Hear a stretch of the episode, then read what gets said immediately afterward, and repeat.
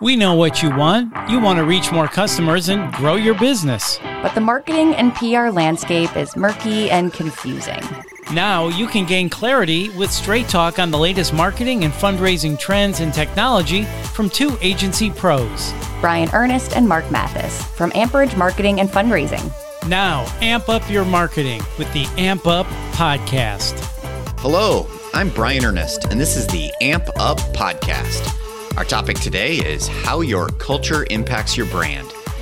Mark Mathis is away again today, so we're bringing back a previous and now regular guest, Aaron Bishop, Amperage's Director of Marketing and Research, to join me today.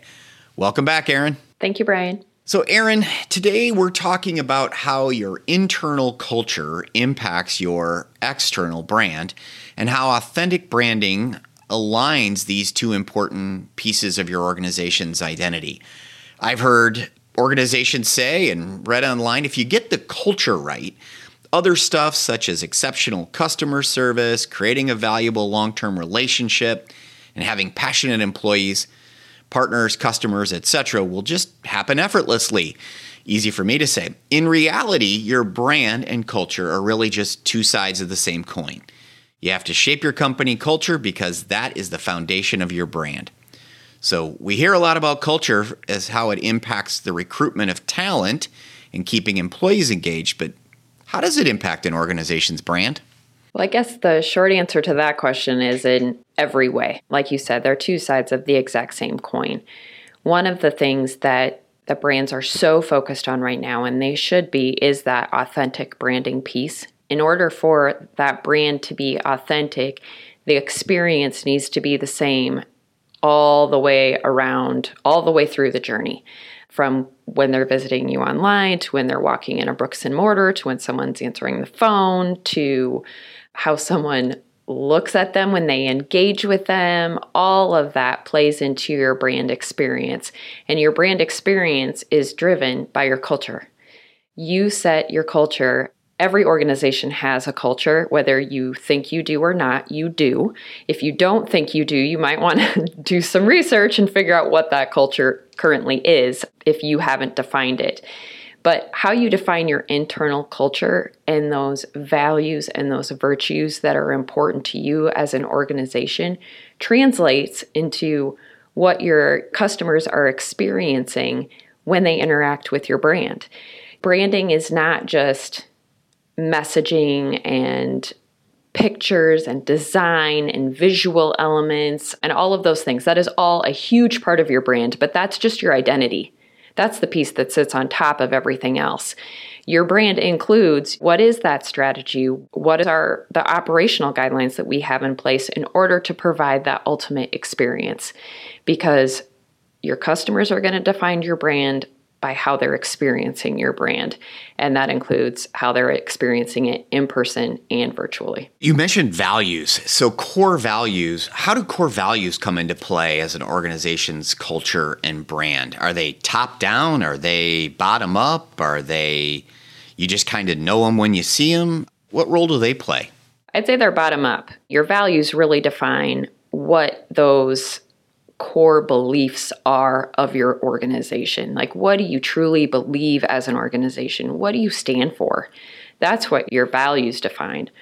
On top of that, I would layer if an organization hasn't defined the actions that really determine how those values are lived out, I would really strongly recommend that they do. It's one thing to say, we are strategic or teamwork is a value of ours. But what does that mean actually? When you define what those actions are, so in order for teamwork to be one of our values, here are the three things employees are expected to do in order to live out that value.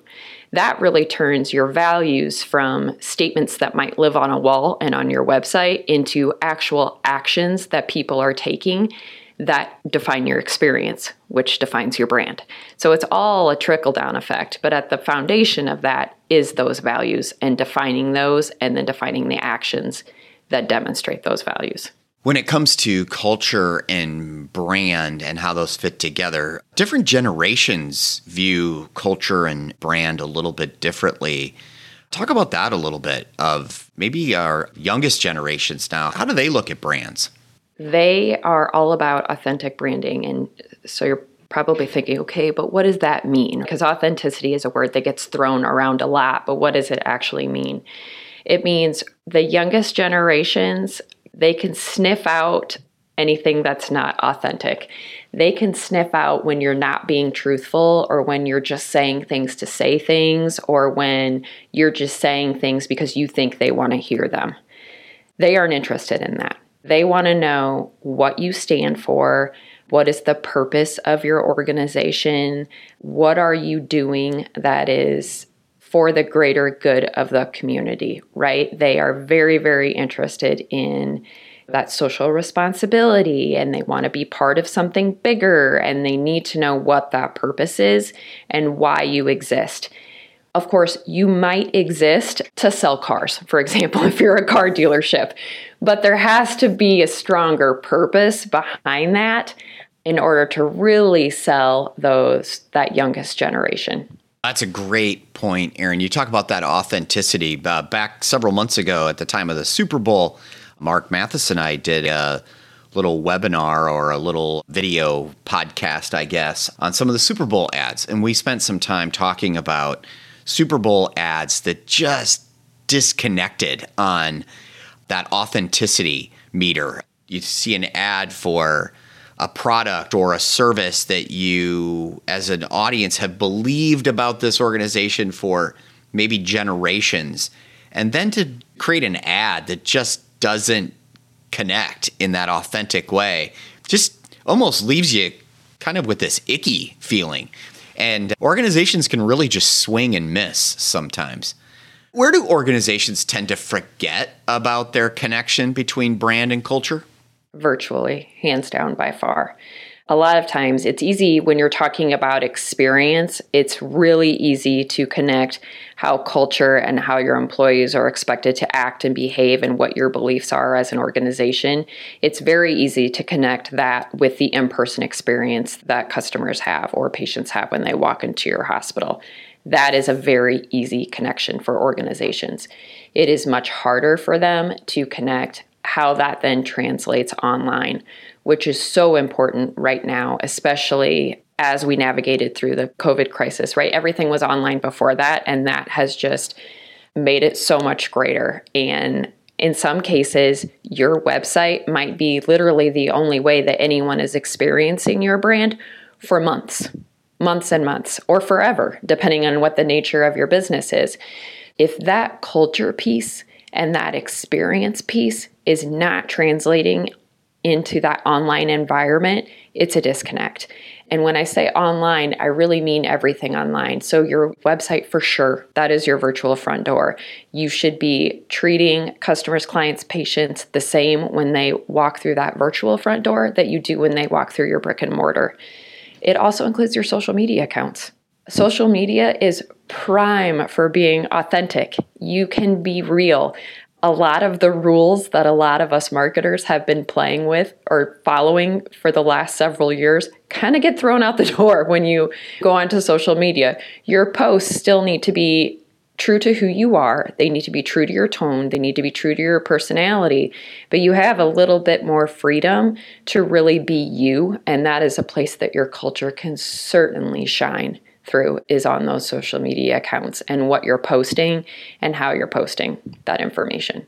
Great points, Erin. You know, it reminds me of an opportunity I had to speak with a hospital CEO who was so excited about their large remodeling project of their front lobby of the building. And he was talking about how that patient and family experience from the moment they walk in the building. It just feels like home. It feels like a place of health and healing, a place that's supportive. They had done extensive research about navigation through the hospital to make sure that people, when they came in that front door, really could end up in the right place and be stress free. And I asked him, I said, How many people roughly come through your front door of your hospital on an annual basis? and he gave me some numbers of you know a few thousand people that come through the front door and most of those people are visitors and vendors coming to either visit a patient or sell the hospital something and i asked him i said comparatively how many people come to your homepage of your website every year and he kind of looked at me with a blank stare at first and he said i see your point do we have that same kind of care and concern? I think about the mahogany wood and the leather couches and the beautiful paintings that are put in lobbies of businesses when maybe the care and attention that's put into that first experience or that navigation to get people where they're needing to go online. So, great points. Talk about employees a little bit and their connection to culture and then ultimately to brand. How important is is that for an organization? Vital. Your employees are the faces of your brand completely. When people are interacting with your brand in some way, shape, or form, they're ultimately interacting with an employee. Whether that's a computer programmer that is programming your website or updating images or posting information or doing content builds or whatever that looks like for your organization, or it's someone that's actually face to face with a customer and every variation in between, right? Your employees are the ones that are delivering your brand. Your employees dictate what people think about your brand. Now, you could probably get away with doing some clever marketing and doing some great videos and posting some fun things on your social media account for a while before people interact with your actual organization. But if that's a disconnect from everything that they saw in the virtual environment and now when they're actually experiencing or buying your product or using your service or whatever that is, if that experience is not what they thought it was going to be based on what you were publishing virtually and how you made them think and feel virtually, they're going to bail. That's a huge disconnect for them. And it's your employees that are delivering all of that, which goes back to the importance of those values and actions behind them, right? Because your values are what, yes, make people want to work for you, but they're also what make people want to do business with you, however that looks. So if there's a disconnect anywhere along that sales cycle, that's going to be jarring for consumers, and it's highly likely that they will bail. Using your example of the hospital, that's great that they spent that time and attention to do all of that in their brick and mortar. But if it's too hard to get to them in their brick and mortar, they're never going to experience it, right? And vice versa. If their virtual experience is wonderful and streamlined and they could find everything they wanted to, but then when they walk into that brick and mortar, it's a complete disaster. That's the same thing. It goes both ways. But the common denominator there is your employees are determining what that experience is in both of those places. And if you aren't guiding what that experience should be based on what your culture is, you're going to have a tough road to walk. It's going to be much, much harder to do what you need to do in order to resonate with customers now, consumers today. All great points today, Erin, talking a little bit about the connection between culture and brand. Any other thoughts you have about the the connection of of these two important elements. The only other point that I would throw out here before we wrap up for the day is when you're looking at your brand, and especially coming out of COVID, what a lot of organizations are looking at is are we still relevant in today's marketplace? Do we need to rebrand? Do we need to reposition? Does our messaging need to change? Those are all very valid questions that all organizations should be asking themselves right now.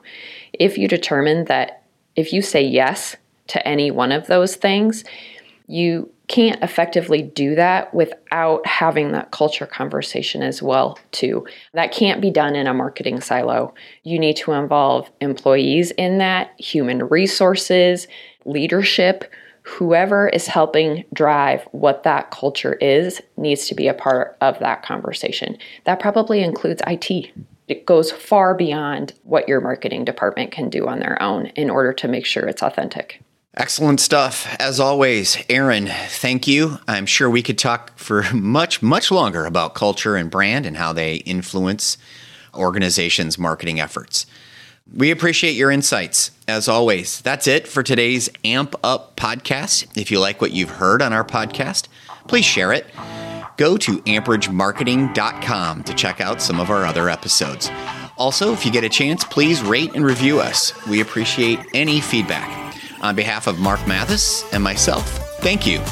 Check in on another podcast sometime and we will help you move the needle.